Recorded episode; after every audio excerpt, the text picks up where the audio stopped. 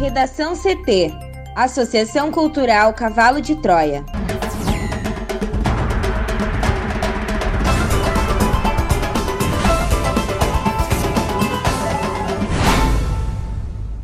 Agora, no Redação CT. MPF do Rio Grande do Sul abre inquérito para investigar suposto dossiê do Ministério da Justiça sobre servidores antifascistas. Uso de máscara será obrigatório nas eleições, determina a Justiça Eleitoral. AstraZeneca e Universidade de Oxford anunciam suspensão temporária dos testes de vacina contra a Covid.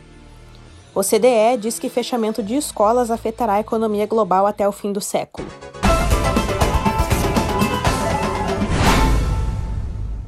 Eu sou a jornalista Amanda Hammermiller, este é o Redação CT da Associação Cultural Cavalo de Troia. Tempo seco em Porto Alegre, a temperatura é de 22 graus. Boa tarde. Nesta quarta-feira, a instabilidade ganha força e a chuva passa a atingir quase todo o território gaúcho. Na região metropolitana, o tempo deve ficar fechado com previsão de chuva forte, descargas elétricas e rajadas intensas de vento. Também não está descartada eventual queda de granizo durante a madrugada. A previsão do tempo completa daqui a pouco. O dia começou com um acidente na rótula da Diário de Notícias com a Avenida Icaraí, em Porto Alegre. Um carro bateu no poste do semáforo. O carona se feriu. A Brigada Militar e SAMU estiveram no local.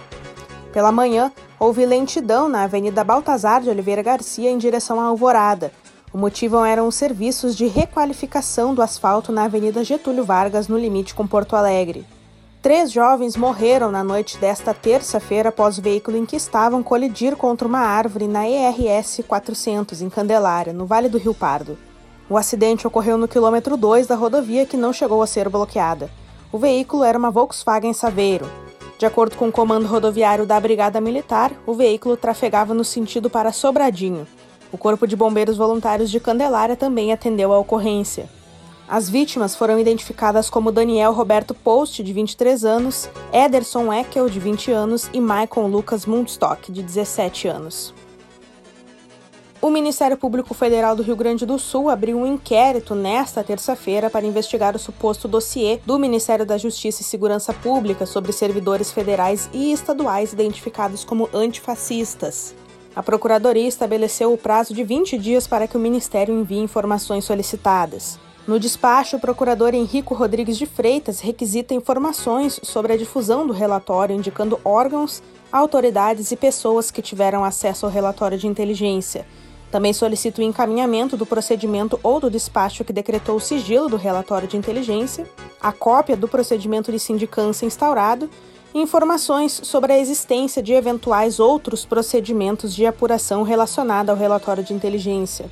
Ainda são solicitadas informações sobre a realização de apuração interna para verificar a eventual produção de outros relatórios que possam ter sido realizados com desrespeito ao direito fundamental da liberdade de expressão e informações sobre medidas implementadas e a serem implementadas pela Secretaria de Operações Integradas e pelo Ministério da Justiça e Segurança Pública de forma a garantir a não reprodução de relatórios de inteligência ou de qualquer outro tipo de ato que possa afrontar a liberdade de expressão dos cidadãos e cidadãs.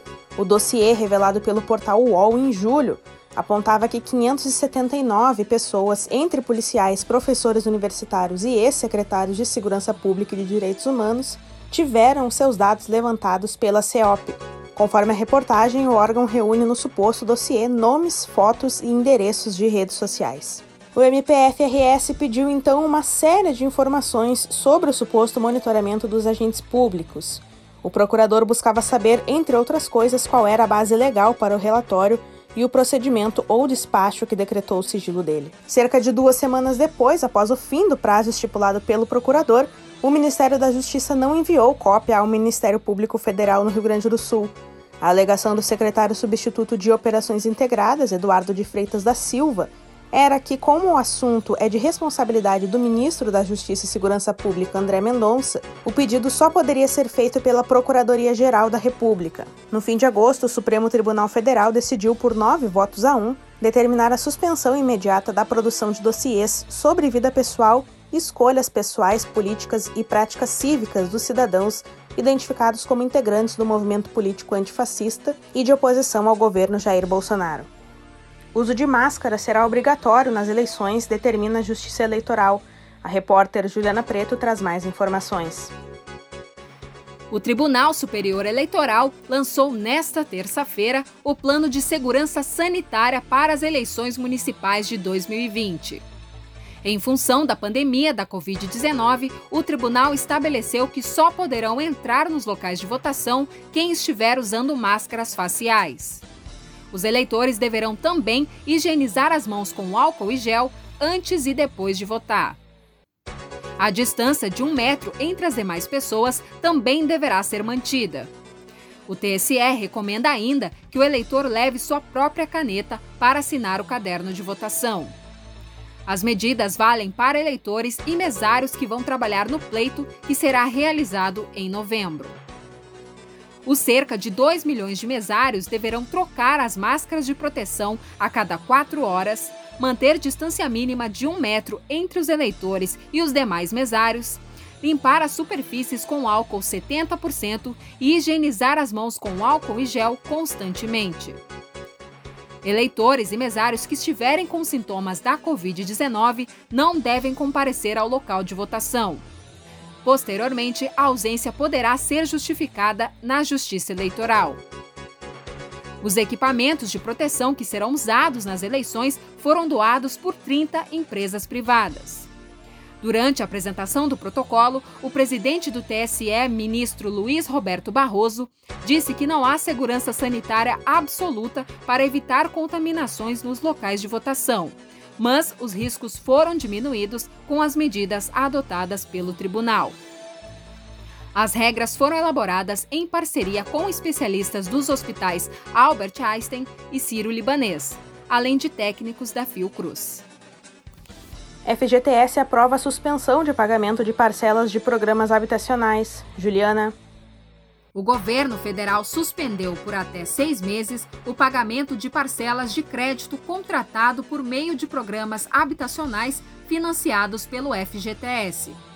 A decisão foi aprovada pelo Conselho Curador do Fundo em reunião nesta terça-feira poderão ser suspensas parcelas de financiamentos tomados por pessoas físicas com renda de até 4 mil reais mensais dentro do Minha Casa Minha Vida, em operações como carta de crédito individual, apoio à produção de habitações e carta de crédito associativo. A suspensão foi solicitada pelos agentes financeiros e deve representar 3 bilhões de reais em pagamentos congelados no período. De acordo com o secretário executivo adjunto do Ministério do Desenvolvimento Regional, Daniel Ferreira, não há perda para o FGTS, pois o pagamento será feito com a devida atualização. Os pagamentos das parcelas suspensas serão diluídos no restante do prazo dos contratos a partir de janeiro de 2021. Em maio e junho, o FGTS já havia autorizado a suspensão de pagamentos de financiamentos nos setores de saneamento básico e mobilidade urbana. A informação de que o laboratório AstraZeneca e a Universidade de Oxford interromperam temporariamente os testes da vacina que desenvolvem contra o coronavírus teve repercussão imediata na imprensa mundial, além de pôr em suspense a comunidade científica e afetar o mercado de ações. Oficialmente, a empresa AstraZeneca fala em pausa para permitir uma revisão dos dados de segurança por um comitê independente. O porta-voz do laboratório nos Estados Unidos descreveu a pausa como uma ação de rotina que acontece quando existe uma enfermidade inexplicável em um dos testes clínicos. Ou seja, é um procedimento padrão. Ele disse ainda que isso assegura a integridade dos testes e acrescentou que a empresa está acelerando a revisão para minimizar o impacto no cronograma da vacina. Segundo agências de notícias, os testes foram suspensos depois que um dos voluntários no Reino Unido apresentou uma reação adversa séria. Ainda não há detalhes sobre essa reação. Os estudos estão na fase 3 dos testes no Reino Unido, nos Estados Unidos, no Brasil, na Índia e na África do Sul. Os resultados das fases 1 e 2 de testes foram publicados na revista científica Lancet no fim de julho. Foram feitos com 1.077 pessoas somente no Reino Unido de 18 a 55 anos. Todos os efeitos colaterais, como febre, dores de cabeça, dores musculares e reações no local da injeção, foram considerados leves ou moderados. A vacina usa um vírus comum em chimpanzés como base Ele é modificado e carrega parte do material genético do novo coronavírus e assim ensina o corpo humano a combater o vírus sem infectá-lo. Este anúncio da suspensão se dá exatamente no dia em que vários laboratórios assumiram um compromisso público sobre a segurança das vacinas.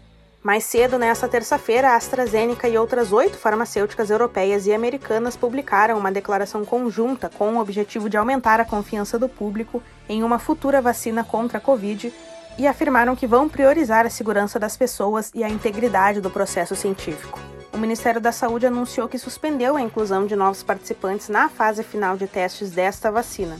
Cerca de 18 mil brasileiros participaram do estudo. Uma parcela recebeu a vacina e outra o placebo. No entanto, o percentual de voluntários que foram imunizados não é divulgado pelo governo federal. A vacina de Oxford é a principal aposta do governo federal que pagará 1,8 bilhão de reais pelo convênio e pela estrutura para produzir as doses. Em nota, o Ministério da Saúde garantiu que aqueles já incluídos seguem em acompanhamento para avaliação de segurança e eficácia. Facebook deposita 1,92 milhões de reais por descumprir ordem para bloquear bolsonaristas. O Facebook depositou 1,92 milhão de reais a título de multa pelo descumprimento parcial da ordem do ministro Alexandre de Moraes do Supremo Tribunal Federal, que decretou o bloqueio temporário de 12 perfis bolsonaristas investigados no inquérito das fake news. A suspensão das contas de aliados do presidente Jair Bolsonaro foi justificada pela necessidade de interromper discursos criminosos de ódio e solicitada por Moraes ainda em maio, quando apoiadores do governo foram alvo de buscas em operação da Polícia Federal. A plataforma, no entanto, se recusou a cumprir a ordem internacionalmente e o fez somente após intimação do presidente da empresa no Brasil. Na época, o acumulado pela violação já somava os 1,92 milhão de reais depositados. Inicialmente, a rede social restringiu os bloqueios a território nacional. Com isso, as contas dos influenciadores censurados se mantiveram acessíveis a usuários fora do Brasil, mesmo após as ordens de suspensão. Em agosto, diante da pressão do STF, a plataforma informou que não teve alternativa a não ser cumprir o bloqueio total, classificado como extremo, mas adiantou que contestaria judicialmente a decisão. Caso o recurso seja aceito, o valor pode ser devolvido. Entre os perfis suspensos estão do ex-deputado federal Roberto Jefferson, do empresário Luciano Hang, da extremista Sara Giromini, do blogueiro Alan dos Santos, além de outros aliados do presidente Bolsonaro. O Facebook informou que não vai comentar o caso. Para o Redação CT, Juliana Preto. No Redação CT, agora a previsão do tempo. A instabilidade climática permanece no Rio Grande do Sul. Nesta quarta-feira, a chuva persiste em todas as regiões do estado, com possibilidade de granizo, inclusive em Porto Alegre, e rajadas de vento de até 60 km por hora. A chance de temporal também é bem alta. De acordo com a SOMAR Meteorologia, cidades como Torres e Tramandaí já registravam chuva na noite de terça-feira e seguiu durante esta madrugada. O risco de temporal se intensifica ao final do dia, do centro ao nordeste do estado e nas regiões sul e leste. Com a chuva forte, trovoadas e queda de granizo em grande parte do RS, inclusive na capital, há forte risco para transtornos como alagamentos e deslizamentos.